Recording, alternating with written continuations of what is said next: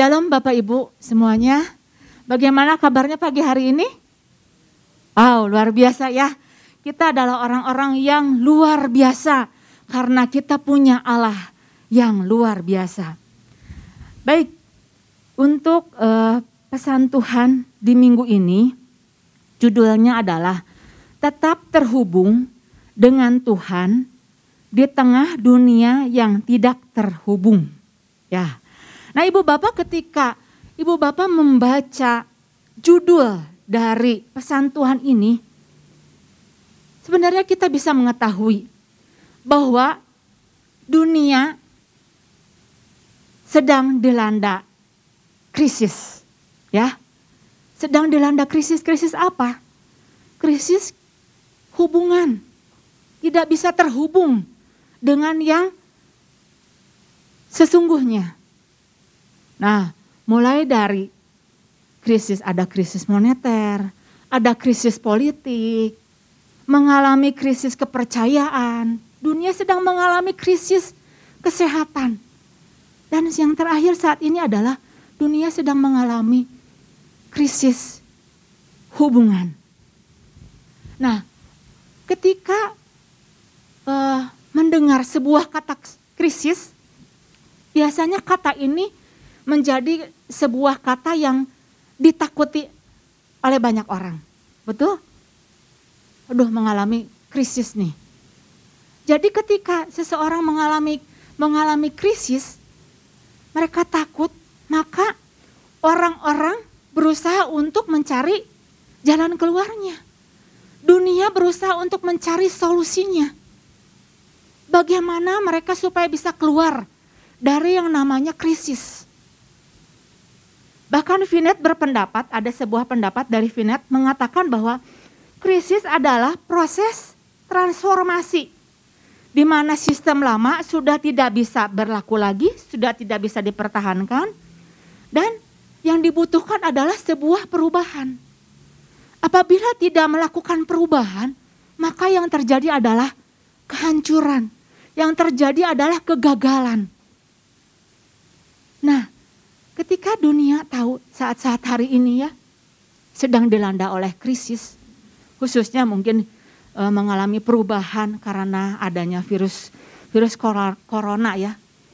Maka dunia juga berusaha untuk keluar dari krisis tersebut. Mereka berupaya, mereka berusaha untuk bagaimana mengatasinya. Dan kita bisa tahu ya, untuk untuk akhir-akhir ini, negara mana sih yang sekalipun negara tersebut adalah negara yang dikatakan maju, negara besar, udah nggak sanggup lagi mengatasi yang namanya krisis. Apalagi nanti ada krisis corona. Apalagi nanti ada apa uh, mutasi yang lainnya. Dunia berusaha untuk lepas dari krisis tersebut. Dan apakah dunia bisa mengatasinya? Gak bisa ibu bapak. Karena apa? Karena tidak punya keterhubungan.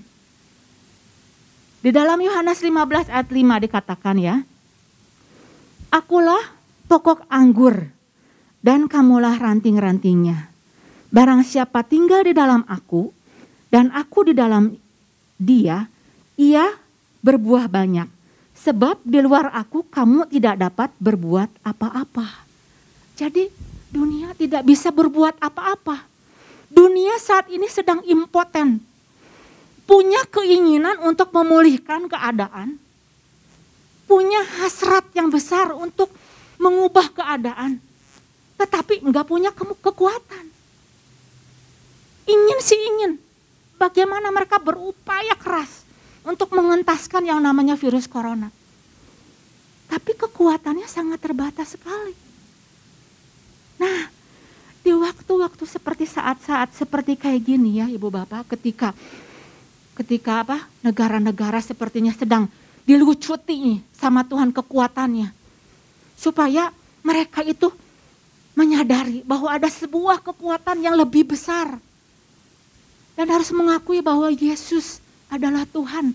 Dia adalah pencipta alam semesta ini. Dan harus bukan hanya sekedar uh, apa uh, kekuatan Yesus hanya sebeda, hanya sekedar di mulut, tetapi harus diakui oleh dunia bahwa Yesus adalah penguasa dunia ini. Nah justru di waktu-waktu seperti kayak beginilah Tuhan ingin, yang Tuhan inginkan adalah apa? Kita sebagai orang-orang percaya tampil sebagai orang-orang yang bisa mengatasi krisis dan tampil sebagai orang yang unggul. Karena apa? Karena punya keterhubungan. Kalau dunia ingin mengatasi masalahnya, mengatasi krisisnya dan nggak nggak sanggup, tetapi yang Tuhan inginkan adalah kita tampil karena apa? Kita punya koneksi yang begitu kuat, yang begitu yang begitu dahsyatnya. Inilah yang harus kita tangkap untuk situasi keadaan seperti kayak gini. Tuhan ingin keterhubungan kita semakin kuat. Karena apa? Supaya kita bisa terlihat bahwa kita siapa diri kita. Nah, pagi hari ini saya mau membagikan dua hal bagaimana supaya kita menjadi orang yang tetap terhubung dengan Tuhan seperti ranting dengan pokoknya ya yang diambil tadi dari Yohanes 15. Nah, yang pertama yang saya mau membagikan adalah begini ya, ketika Tuhan uh, apa mau menciptakan manusia, Tuhan punya dasar. Ketika Tuhan membentuk manusia, menjadikan manusia indah, Tuhan punya dasar. Begitu juga Ibu Bapak ketika kita mau menjalin sebuah hubungan dengan Tuhan, kita harus punya dasar terlebih dahulu. Nah, poin yang pertama saya mau membagikan adalah miliki jalinan hubungan yang berlandaskan kasih. Jadi landasannya itu adalah kasih, landasannya itu adalah cinta. Nanti ibu bapak bisa tahu bagaimana seseorang yang melandaskan hubungannya berdasarkan cinta, berdasarkan kasih. Sangat luar biasa sekali. Yohanes 15 ayat yang pertama. Yohanes 15 ayat yang pertama, ya. Akulah pokok anggur yang benar dan Bapakulah pengusahanya. Nah, di sini pokok anggur yang benar itu Ibu Bapak tahu ya, pokok anggur yang benar itu adalah sumber kehidupan. Sumber kehidupan. Di mana sumber kehidupan itu akan mengalir memberikan kehidupan pada ranting-ranting yang menempel, yang tinggal pada pokok anggur tersebut. Jadi ada sebuah kehidupan yang mengalir dari pokok anggur. Hanya pada ranting-ranting yang menempel pada pokoknya. Nah, pokok anggur di sini dilambangkan, digambarkan itu seperti digambarkan dengan Yesus sendiri. Yesus adalah pokok anggur yang mengalirkan kehidupan bagi kita semua. Kenapa Tuhan Yesus begitu begitu uh, melambangkan sebagai pokok anggur me, mengalirkan kehidupan supaya apa? Supaya si ranting-ranting itu enggak binasa. Supaya ranting-ranting itu enggak mati. Dan kita bisa lihat bagaimana cinta kasih Tuhan kita yang harusnya sebagai orang yang harus binasa, tetapi ketika Yesus melakukan tindakan kasih, dia rela melakukan apa pun juga. Bahkan dia rela memberikan nyawanya. Karena apa? Karena dasarnya itu adalah cinta, kasih. Supaya kita sebagai orang-orang yang tadinya binasa, ketika Yesus rela memberikannya, kehidupannya, kita menjadi orang yang memiliki sebuah kehidupan. Jadi ibu bapak ketika kita tahu gitu ya ada sebuah ada sebuah kekuatan dari kasih, kekuat, kekuatan dari uh, kekuatan dari cinta ketika seorang punya cinta, punya kasih, maka dia rela melakukan apa pun juga. Sama seperti Yesus ketika dia melandaskan sebuah hubungannya berdasarkan kasih, dia rela memberikan nyawanya Sekalipun dia enggak berdosa, pokoknya untuk sebuah pemulihan, aku mau memberikan anaknya, menembus semua dosa-dosa manusia. Supaya apa? Supaya ada hubungan. Karena dia begitu mengasihi, begitu cintanya bagi kita. Coba ibu bapak lihat ya, kalau ada anak-anak muda gitu ya yang sedang berpacaran. Kalau mereka berkasihan, berkasih kasihan ada cinta, mereka mau melakukan apa pun juga. Suruh jemput, oke. Okay. Suruh nungguin, oke. Okay. Suruh ngeluangkin waktu walaupun capek, oke okay, nggak apa-apa. Di mana pun, kapan pun, walaupun sibuk, karena cinta. Mereka mau melakukannya. Jadi dasar sebuah hubungan ketika dilandaskan dengan cinta, maka akan luar biasa sekali. Nah yang jadi pertanyaan, apakah kita menjalin sebuah hubungan dengan berlandaskan cinta? Dengan berlandas, berlandaskan kasih. Ada sebuah uh, ayat ya berkata di dalam Kidung Agung 8 ayat yang ke-6. Coba kita sama-sama lihat ya. Kidung Agung 8 ayat yang ke-6. Ya.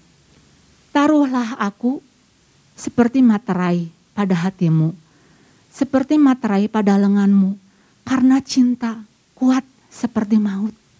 Jadi ada kekuatan cinta yang bisa membuat seseorang bisa bertahan, yang membuat seseorang selalu ingin lebih dalam lagi. Cinta kuat seperti maut. Bahkan di sini, taruhlah aku seperti materai pada hatimu seperti materai. Jadi kalau kalau uh, kita punya barang kan nggak semua dikasihin materai ya. Hanya untuk barang-barang tertentu. Barang-barang yang kita anggap itu bernilai, barang-barang yang kita anggap itu penting, kita kasih cap, kita kasih materai untuk surat-surat berharga. Ada ketentuan-ketentuan yang harus memakai memakai materai. Jadi materai di sini menunjukkan adalah sebuah apa? Kepemilikan. Kepemilikan yang nggak boleh sembarangan diambil sama orang lain. Untuk menunjukkan bahwa kita itu adalah bahwa bahwa barang tersebut adalah barang berharga, barang tersebut adalah barang yang sangat penting. Orang nggak boleh sembarangan untuk ambil karena ini udah ada udah ada materainya. Nah begitu juga ibu bapak dengan kita. Materai kita sudah jelas. Roh kudus sudah tinggal di dalam kehidupan kita. Dan Tuhan gak mau kepemilikan itu digantikan oleh yang lain. Tuhan gak pengen. Makanya Tuhan cemburu. Ketika apa? Ketika bangsa Israel menyimpang. Melakukan penyembahan kepada Allah-Allah yang lain berusaha dari pihak lain untuk merebut, mengambil kepemilikan dari Tuhan. Tuhan sangat marah sekali. Dari lewat dari pesan Tuhan ini Ibu Bapak, sangat penting kita untuk menyatakan kepemilikan kita, diri kita di tengah-tengah dunia yang saat saat hari ini sedang dilanda sebuah krisis. Tuhan ingin tunjukkan di mana sih kepemilikan kita? Apakah benar kita adalah milik Kristus? Apakah benar Yesus tinggal di dalam diri kita? Itu yang Tuhan mau dari sebuah materai. Ketika ditempelkan, ketika di apa diberikan materai juga sebagai sebuah perlambangan bahwa kita gak mau kehilangan dari barang tersebut. Betul? Tuhan gak pengen hilang. Ada orang-orang yang terhilang. Karena itu dia begitu kuatnya memateraikan kita sampai ke mana pun. Materai itu akan tetap bekerja, akan tetap berkuasa. Dia terus mengingatkan, dia terus menarik bahwa ada sebuah materai di dalam kehidupan kita. Nah ibu bapak, kalau di dalam perjanjian lama, di dalam perjanjian baru ya, uh, ada sebuah uh, apa? Uh, sebuah kata gitu ya, sebuah kata dosa yang kalau diungkapkan itu bisa banyak artinya gitu ya. Bisa ada banyak artinya. Nah, yang saya dapatkan gitu ya. Dari kata dosa itu ada di antaranya gitu ya, ada yang namanya taah, Taah itu menyimpang atau tersesat. Atau poneros, bejat moral. Ada juga yang namanya adikia, tingkah laku yang nggak benar. Atau yang namanya juga pasa, yaitu berontak. Nah ketika kita tahu, mungkin kita udah nggak nggak melakukan lagi yang namanya pemberontakan, nggak nggak nggak melakukan lagi yang namanya kebejatan moral. Tetapi ketika pesan Tuhan mengatakan begini, masih didapati tidak sedikit orang-orang percaya yang tidak terhubung dengan baik. Tidak terhubung dengan baik. Artinya, artinya apa? Artinya apa yang menjadi standarnya Tuhan itu belum terpenuhi. Artinya apa yang Tuhan inginkan itu enggak tepat sasaran. Jadi istilah hamartia nggak tepat sasaran itu patut kita renungkan karena ini sebuah pelanggaran yang yang akhirnya itu akan berakibat fatal ibu bapak. Nah, untuk pesan Tuhan ini, mari ibu bapak semua kita sama-sama mengingat kembali bagaimana cinta kita pada saat kita membangun hubungan kita dengan Tuhan dan bagaimana kepemilikan kita kita sudah jelas belum di hadapan banyak orang. Ini bukan sebuah perkara yang mudah ibu bapak. Selain apa? Selain semakin hari kita semakin memberi diri. Semakin hari kita semakin bergantung kepada Tuhan. Sampai apa? Sampai Kristus nampak di dalam kehidupan kita.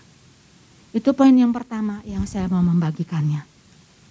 Kemudian yang kedua, ketika kita mau menjalin sebuah hubungan, Mari kita berlandaskan keinginan untuk memuaskan.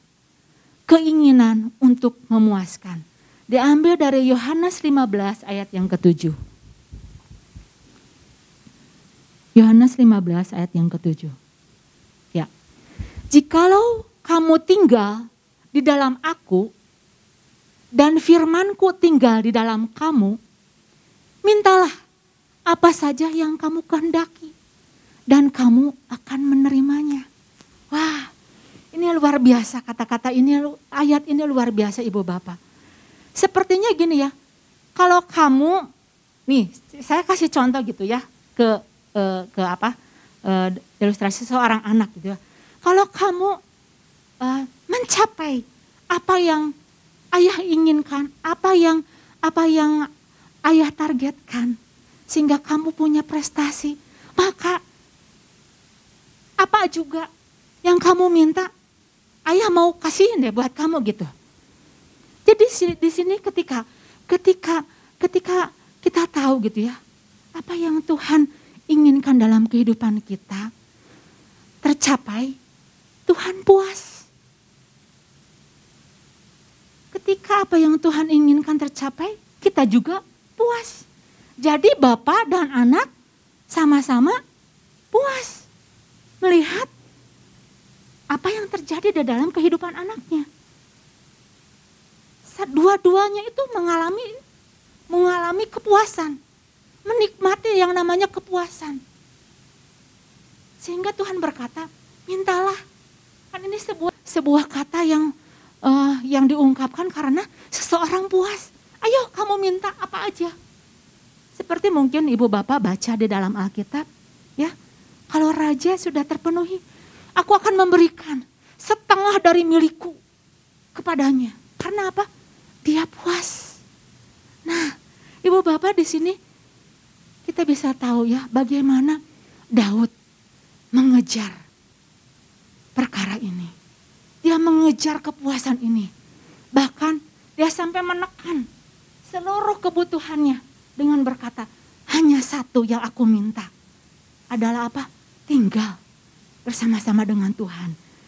Di dalam Mazmur 27 ayat yang keempat, coba kita sama-sama lihat ya. Mazmur 27 ayat yang keempat. Satu hal telah ku minta kepada Tuhan, itulah yang ku ingini. Diam di rumah Tuhan seumur hidupku, menyaksikan kemurahan Tuhan dan menikmati baitnya. Daud udah nggak pengen apa-apa lagi, cuman satu hal Yang aku pengen, yang membuat aku puas adalah apa? Pada saat aku menikmati kehadiran Tuhan. Jadi Daud begitu mengejar yang namanya kepuasan. Mengejar yang namanya menyenangkan Tuhan. Itu sebabnya ketika Daud berperang, banyak dia mengalami kemenangan. Bukan hanya beribu-ribu, berlaksa-laksa, berlaksa-laksa. Apakah Tuhan senang, Tuhan puas? Tuhan puas. Karena dia menjadi pribadi yang mengandalkan. Dia menjadi pribadi yang mencari Tuhan. Apakah Daud puas? Dia senang. Dia juga puas. Karena apa? Dia menjadi orang yang taat. Dia menjadi orang yang selalu mencari Tuhan. Pesan Tuhan ini Ibu Bapak, ketika kita melandaskan keinginan untuk mengal, untuk memuaskan, apa puncaknya? Puncak dari seseorang mengalami kepuasan adalah pada saat hidupnya berbuah lebat. Betul? Kita puas, kita senang. Bukan hanya satu atau dua berbuah lebat, berbuah. Tetapi buahnya itu banyak. Bisa dinikmati oleh banyak orang. Apakah Tuhan puas? Tuhan juga puas ibu bapak ketika melihat hidup kita berbuah lebat. Dan akhirnya apa ibu bapak? Nama Tuhan dipermuliakan lewat kehidupan kita. Puncak dari kepuasan itu adalah nama Tuhan dipermuliakan lewat kehidupan kita. Nah ibu bapak dua hal ini yang saya mau membagikannya ketika kita mau menjalin hubungan dengan Tuhan untuk lebih baik lagi, mari dasarkan semuanya atas dasar cinta kita kepada Tuhan. Pastikan kepemilikan kita semakin nyata dan landaskan semuanya hanya untuk mendapatkan kepuasan di dalam Tuhan. Demikian firman Tuhan, Tuhan Yesus memberkati.